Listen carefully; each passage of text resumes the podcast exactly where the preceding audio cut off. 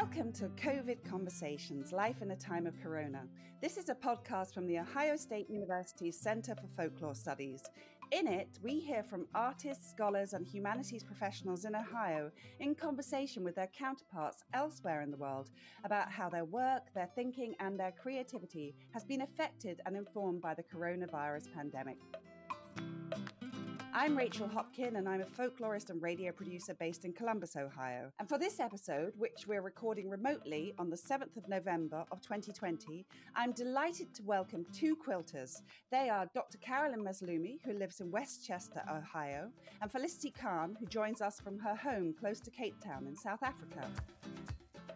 Dr. Carolyn Mazloomi is a quilter, quilt scholar, curator, and founder of the Women of Color Quilters Network. She's received many honours, including being named as a National Heritage Fellow by the National Endowment for the Arts in 2014, which is the highest award given to traditional artists in the United States. Carolyn is also a trained aerospace engineer.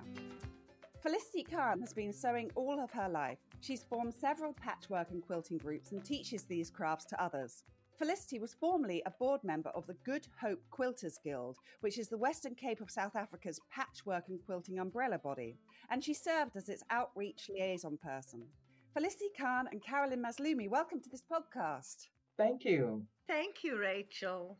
I want to ask you both to start by telling me a little bit about your quilting life pre COVID. What kind of um, role did quilting play in your life pre COVID? Carolyn, can I ask you to start with that one?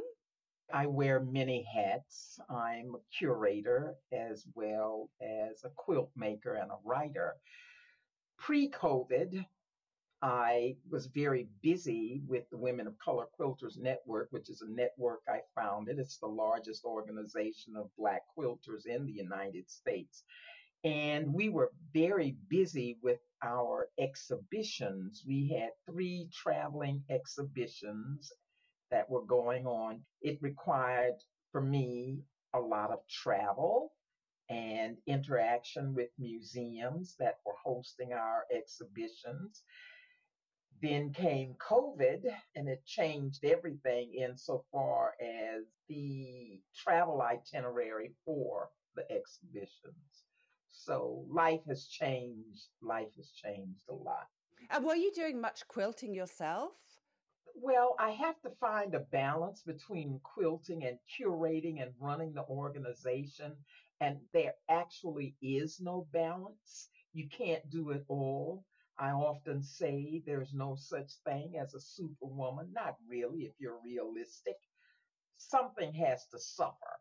So, of late, the quilting suffers because I just can't find time to quilt like I want to and curate shows and write books. And Felicity, what about you? What did your quilting life look like pre COVID? Well, pre COVID, um, I worked quite consistently with my group doing a monthly project, which was a common project for everybody. And then each individual would work on their preferred pieces that they wanted to do. I went out to the outreach group, which is two hours' drive from where I live, and met with them and saw what they were doing. And I was very pleased to see that they had started to work with the primary schools in the area. The outreach group is in a very impoverished area, so they depend heavily on donations. So that was really um, pleasing that they were able to do that, and um, I was glad to be able to go out and see them again. It sounds like you're involved in two groups, is that right? The outreach group and then a group that's more local to you. I run the one group, which is the local group, the outreach group that I was involved on a monthly basis with, I have now handed on to a local woman. My local group, the origins was at a point when we had an exhibition at our local church that we went to. I then developed a group from there. I don't take the group too big. We have been running with 10 people for about seven years now. So we've become a very tight little group. And although quilting is the basis, obviously, of the group, there is a whole lot of other support that happens within the group. And before COVID, were you meeting regularly in person? We meet once a month and we really have a full day where we start at 11 in the morning. Everybody brings something to eat. And this is a very big cultural thing for us. So people bring their favorite foods and we have a lot of fun. Yeah, we we have one of the members who bakes the best bread. So there's always a big fight over who gets the crust. So we do have a really good day. And there's lots of exchanges, not just about quilting. But because the group has become so tight, there's a real intimacy now. And so people share sometimes quite serious personal issues, which thankfully everybody is able to contribute something positive towards or give advice or make suggestions. That's great. Carolyn, can you tell us a little bit more about your group, the Women of Color Quilters Network, this group that you formed some decades ago now, I think, right? It's been almost 40 years. Seems like yesterday, but it's been almost that long.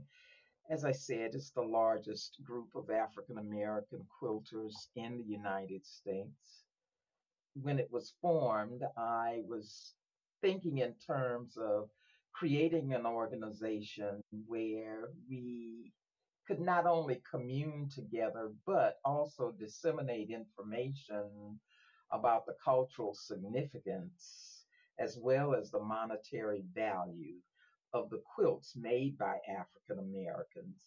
Because it came at a time when African American quilts were very popular and being sold at galleries around the United States for enormous sums.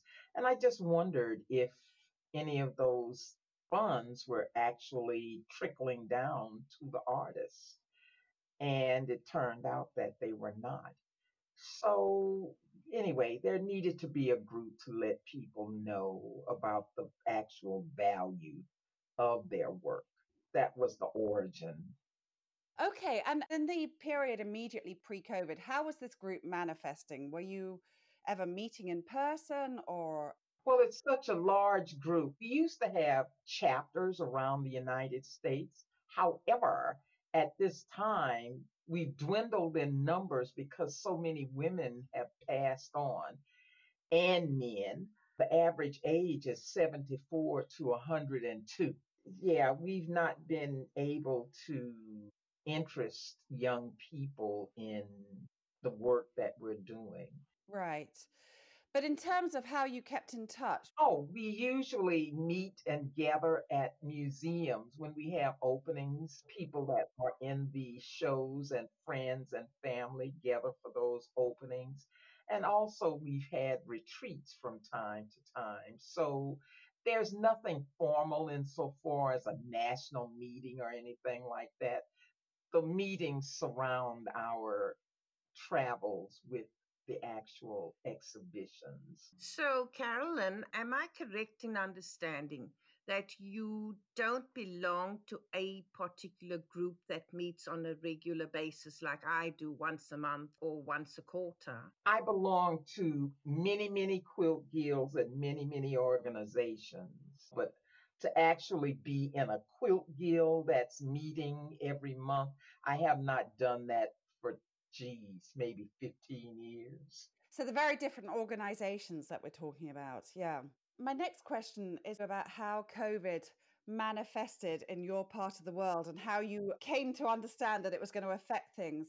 Felicity, I'm going to start you with this question because there are certain countries I feel like we've heard a lot about. Italy, for example, that was early affected, but I don't really know how things have panned out in South Africa. Can you tell me a little bit how you became aware of this imminent pandemic? Our first understanding was seeing how it was affecting America. We were then told that we would have to look at a lockdown. And when the lockdown came here, it was extremely quick. I think it was within two days. So people didn't have much time to go out and gather much of anything. and the lockdown was really hard. So we went to what we call level five immediately, two days after the president had announced it. Level five meant that there was a curfew from six in the evening till the next morning. Most businesses were not operating, it was only essential services. The other thing that was really big here was there was no sale of alcohol and there was no sale of cigarettes. This caused quite a lot of concern, but somehow people learned to live with it. It was winter. We thought it was the worst time. We had no idea and we just hope for the best. We did have a really interesting reaction. I don't know if you realize that South Africa has actually not been as badly affected as the rest of the world. So, gradually through the time, we went to level four. Six months into it, we have gone back to level one. That means, for the most part, things are back to normal. Although places like churches have had to demarcate their seating so that there was enough space between everybody and people have to virtually book a place if they're wanting to go to church. Okay. Carolyn, can you tell me about how you became aware of the coronavirus pandemic and that it was going to be something that was going to affect everything? I'm an avid watcher and reader of the news, so I heard it on national news about the spread of, of the virus, particularly from Seattle and as it came across the United States and grew, and the concern grew, and our governor here in Ohio had um, an extensive lockdown and required mask. And of course, there was a lot of flack about wearing the mask, which has become very politicized. A lot of people didn't want to wear the mask, and I found it extraordinary that there were so many people that believed the virus was fake. And this is in my little area of Ohio, which is largely Republican. People thought this was a hoax. And for the life of me, I couldn't understand why people didn't see this as being real when so many people were dying. And of course, um, African Americans were disproportionately affected. More of us were dying than anyone else. And that's because we're the service workers and predisposed to certain illnesses. And so many within the culture don't have adequate medical care. So COVID just loomed heavily over the African American community. And my husband's first cousin, who lived in Iran and was a physician, passed away from COVID. And I was very concerned about my son, who's a physician here near me in Cincinnati, Ohio. I was concerned about him and the lack of PPE for doctors and hospital workers, that just blew my mind that these supplies were not readily available for the medical community. Then my ex research assistant, who lives just one block from me, she got COVID as well as everybody in her family. Then my photographer got COVID, and my sister in law got COVID and 18 members of the network since March have passed away from COVID. Oh my goodness. It's been devastating. I'm heartbroken at seeing the reality and the horror, the horror that this virus has brought to so many people and so many families it's been devastating. And it's devastating to know we, as such a powerful country, have not have not been able to contain this virus. We can't even manage it. All of our exhibitions were postponed or just canceled. There were three exhibitions traveling. Those exhibitions were canceled. My speaking engagements were canceled. The workshops that many network members were giving were canceled. Everything, everything was canceled. So a lot of people lost their livelihood because we have a lot of artists that depend on their workshops, their lectures. So all that was just shut down. We're just coming back to seeing normal operations now in museums. So we're somewhat getting back on track insofar as being able to exhibit our work. Were you very much in touch with the members of the group to try and create some sense of support? There's a core group of us that are very active, and I'm in touch with those members all the time.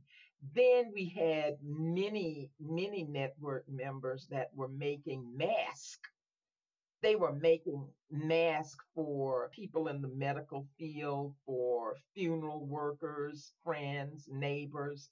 In fact, at this point, we've made over 90,000 masks. Oh, good heavens. As a, on a national level as a group.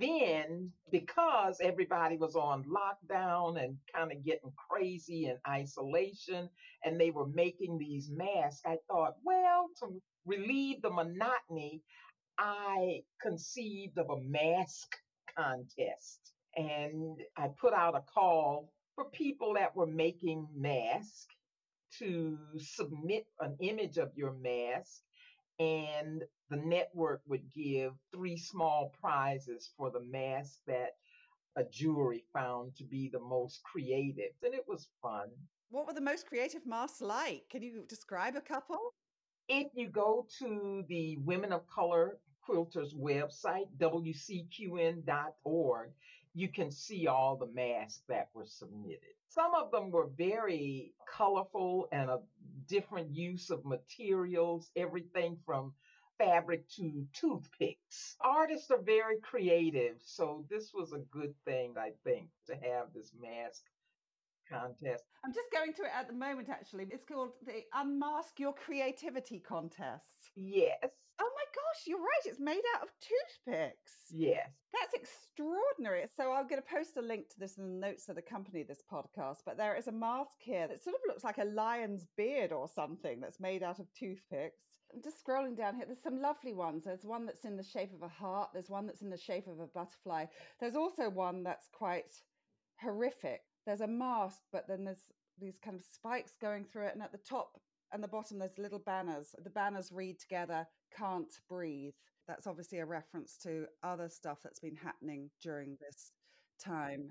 Felicity, tell me about what happened with your group when COVID hit. Right. So the Good Hope Quilters Guild, which is the guild that meets once a quarter, they put out a mystery quilt challenge at the start every month you get various instructions. So initially you get the suggestion for colors and the following month you'll get suggestion for a particular type of block. And you'll go through several months where you make blocks and then they start showing you what you're going to put together. So you never until really close to the end do you um, see how the quilt will eventually look I don't generally participate in mystery quilts. I like to know what I'm going to be making. However, I'd chosen fabric that I really love, and I was really excited that this was going to be a wonderful quilt. But as I started to actually assemble the quilt, I started to become more and more horrified at what I was seeing. I didn't like the quilt, it had too much happening. And in the end, I just hate this quilt. Oh no. I call it Corona chaos. So, in a way, perhaps it's a useful tool to use. And I'm pleased that I did it because you learn additional techniques, but I really, really will not be doing another mystery quilt. And then with my local group, we stopped meetings, of course, and we would chat on a daily basis via WhatsApp. For myself, I looked forward to the fact that I was going to have the opportunity to complete UFOs and to learn new techniques on my own. UFOs? Oh, uh, unfinished objects. You know, as a quilter, we always hope that we go from start to end and end up with a usable piece afterwards. But that's a little bit of a pipe dream, I suppose. So you land up with a whole lot of pieces that you don't finish for whatever reason. Most quilters will have UFOs. And so, but the plan for me was I will be finishing UFOs and I will make sure that I psych myself up to finish stuff even if I didn't like it. So, to a large degree, I did stick with my plan, and I'm happy that I finished quite a number. All this we would communicate within the group via WhatsApp on a daily basis. We were in constant contact, and we, I think, originally thought that the lockdown wasn't going to be that long. When we realized it was, we started to have video meetings. And this actually demonstrated how much COVID had affected some of the members. You know, one of the women was really quite emotionally badly affected and was unable to do any work at all. And this was three months into the COVID. We had about a six month lockdown. So we did try to encourage her, and the girls then took it up on a more personal basis where we would phone her through the week. So we'd all take turns to phone her through the week, find out um, what the biggest challenges were, and try to encourage her to at least occupy herself because we have evolved to be quite an intimate group. So there's much more support than just the quilting. We all felt, or most of us felt, that in order to get through this, if we kind of kept busy, it would be a great help to us. So I think that with the first meeting, which was then six months later, we realized that she had picked up to a degree. So she's a very good knitter and she had managed to knit a couple of things. Okay, so you've actually met in person now, have you? We have. We had our first meeting in October. We always do have a very close feeling, but there was a bigger appreciation of the physical connection, although, of course, there was social distancing. I had set up the chairs at the correct distance. Everybody wore their masks. There was sanitizer on the table. So we observed all the necessary rules, but just to be within an area where we could communicate made a big difference. So instead of then having the second meeting a month later, I changed it to two weeks. And so we had a repeat, and I found that there wasn't that much quilt interaction. There was more just the socializing that was just so necessary at the time. And during the time that you have all been working on these quilts and these unfinished objects, have you been learning new techniques or new ways of doing things? Has it allowed you to expand your craftsmanship, do you think? For me, definitely, yes. And I, you know, having planned that I was going to do a certain amount, actually exceeded the amount.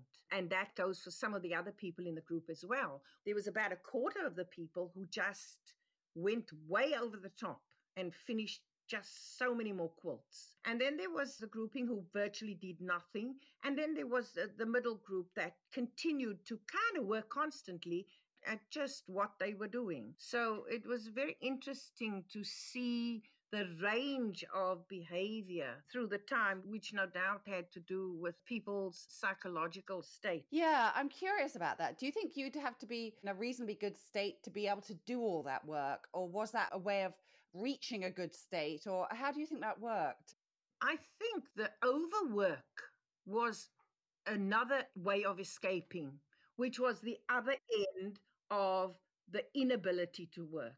There was this sort of hiding yourself away and just working until you were falling over, you know. I mean, I can remember sitting at the telly and watching the news and going cross eyed because I was crocheting in front of the telly. That desire to keep your hands busy was soothing and a way of enabling you to carry on. Carolyn, what about you? You were still curating stuff, but you had to change the way you were curating. Actually, it was during the pandemic that George Floyd was murdered, and I'm on the board of the Textile Center in Minneapolis. He was killed in Minneapolis, right? Yes. And I thought, geez, I had to do something because his murder was so horrific and seeing what actually happened in real time just broke my heart. I decided to blanket the city with seven exhibitions, quilt shows on race, racism in America, police brutality, and a memorial for people that had been killed by the police. And I put out a call for entry for two juried shows within that series of seven exhibitions. And people from around the world answered me. Anyway, there are almost 140 quilts that are up in Minneapolis right now. So these are physically up in the city in different places? Yes. Museums are open on a limited basis with limited entry, so people are able to see the exhibitions. Then, also as a result of COVID and its disproportionate effect within the African American community, the Women of Color Quilters Network received a grant from the National Endowment for the Arts to make quilts about COVID and how it's affected the national African American community and people's lives personally and what has gone on with COVID in their communities. So that quilt exhibition will be a virtual quilt exhibition. And the grant has allowed a stipend for each quilter that makes a COVID quilt. So it's one way to compensate the quilters for lost income during the pandemic. This virtual exhibition will be forthcoming within the next four to six weeks on our website. And have you had any feedback from the members about how they're feeling about making such quilts at this time? Is it helping them get through the time, or is it, in fact, bringing their attention more to some of the ugly stuff that's been going on? I'm curious to know how they're responding mentally to this challenge? We have always used our quilts as an outlet for whatever's going on in our lives and our community. This COVID pandemic is no different. People put their feelings in their quilts, their thoughts in their quilts. Most of the quilts are pictorial, and people are able to tell the story of how this uh, pandemic has affected the community. So that's important to have an outlet for your emotions and concerns through the eye of a needle and cloth. I often think of the quilters as like griots in Africa. They're storytellers and they tell the story of our culture and what's happening within our culture at any given time. So this is no different. This set of COVID quilts, it's no different from the quilts that we've made about the murder of George Floyd and racism in this country. This is what we have done as quilters within the body of the Women of Color Quilters Network for almost 40 years, telling these stories about the condition of African Americans here in the United States, regardless of the subject. Do you think it has any kind of cathartic effect on the maker? I can only speak for myself.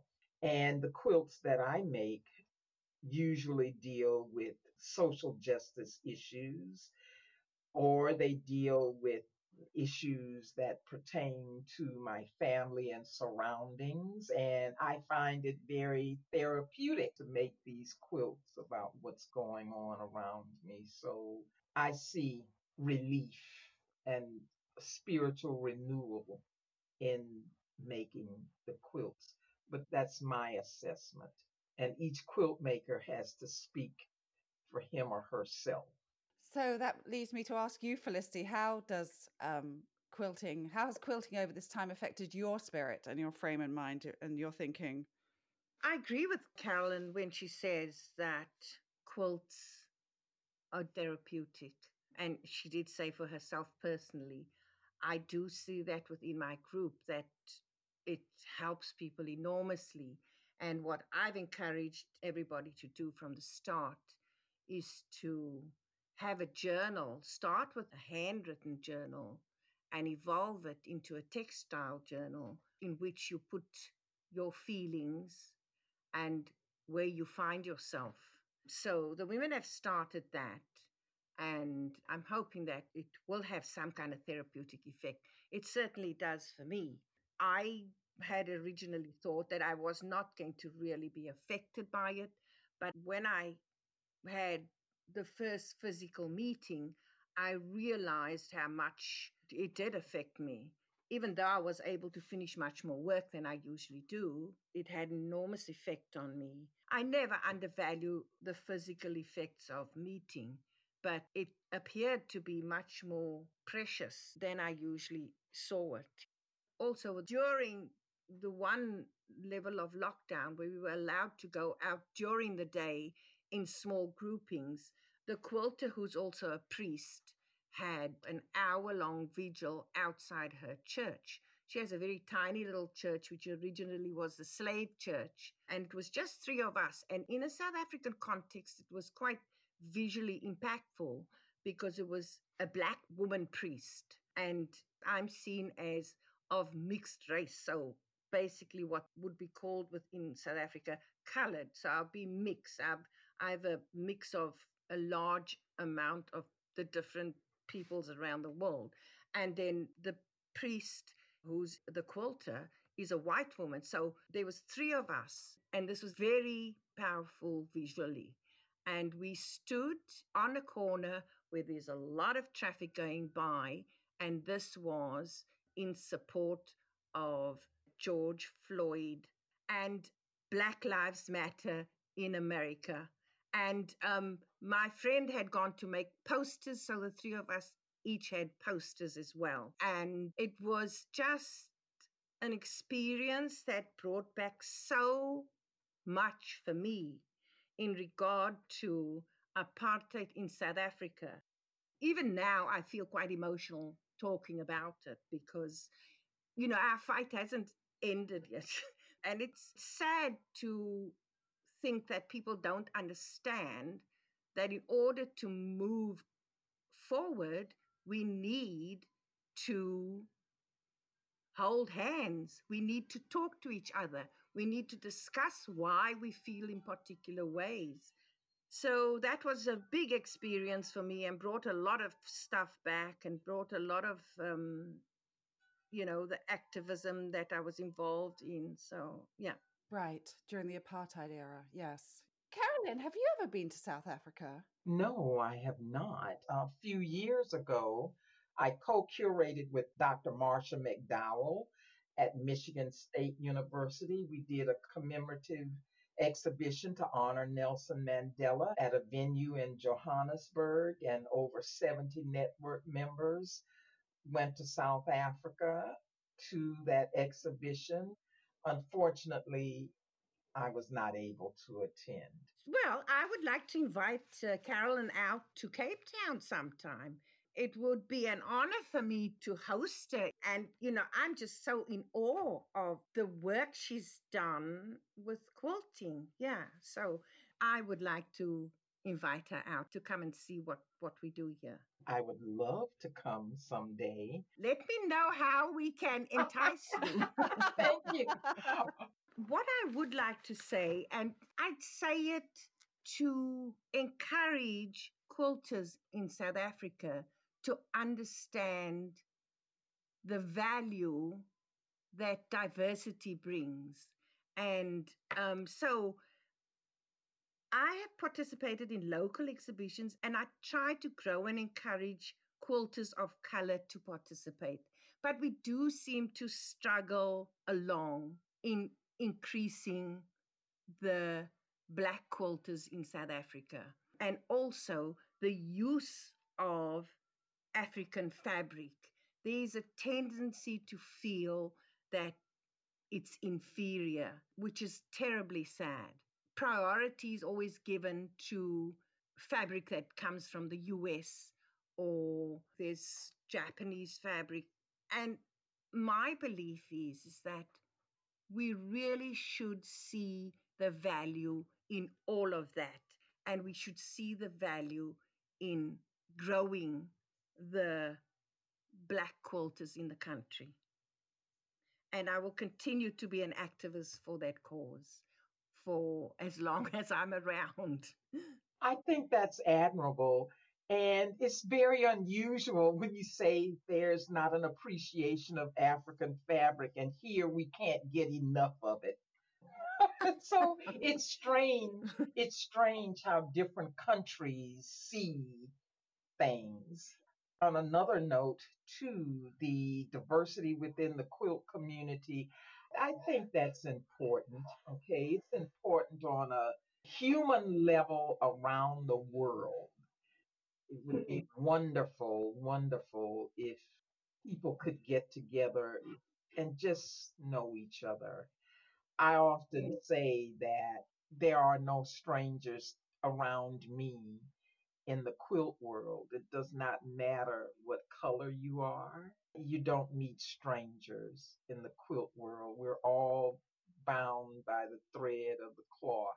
We're all bound through the the needles and cloth and that camaraderie of quilt making, that commonality of quilt making. Yes. We share that and it becomes a unifying factor for all the men and women involved in quilt making. They want to share that love of quilting. So that's one of the few things, one of the few things I find unifying here in this country. So I've just realized, Carolyn, I think that perhaps if I told you, I would take you to all the fabric shops that have that have African fabric. I might be able to entice you. You never know. Oh, oh well, I'm looking forward to that. well, listen, I think that's an uplifting note on which to end this podcast episode and this conversation. So I want to thank you both so much for taking part. This is Felicity Khan from South Africa and Dr. Carolyn Mazloomi from Westchester in Ohio. Thank you so much. Thank you, Rachel, and thank you, Felicity. It was great. The conversation was great. Again, my guests today were Felicity Khan, who lives near Cape Town in South Africa, and Dr. Carolyn Mazloomi, who joined us from Westchester in Ohio. And you can find out more about the work of both of my guests in the notes which accompany this podcast. COVID Conversations Life in a Time of Corona is a production of the Center for Folklore Studies at The Ohio State University. It's funded by the university's Global Arts and Humanities Discovery Theme Grant Initiative. A great many people have been instrumental in making this series happen, too many to name here, but I would like to express special thanks to Paul Kotheimer, Cassie Patterson, and Nick Spitulski. I'm Rachel Hopkin, and thank you for listening.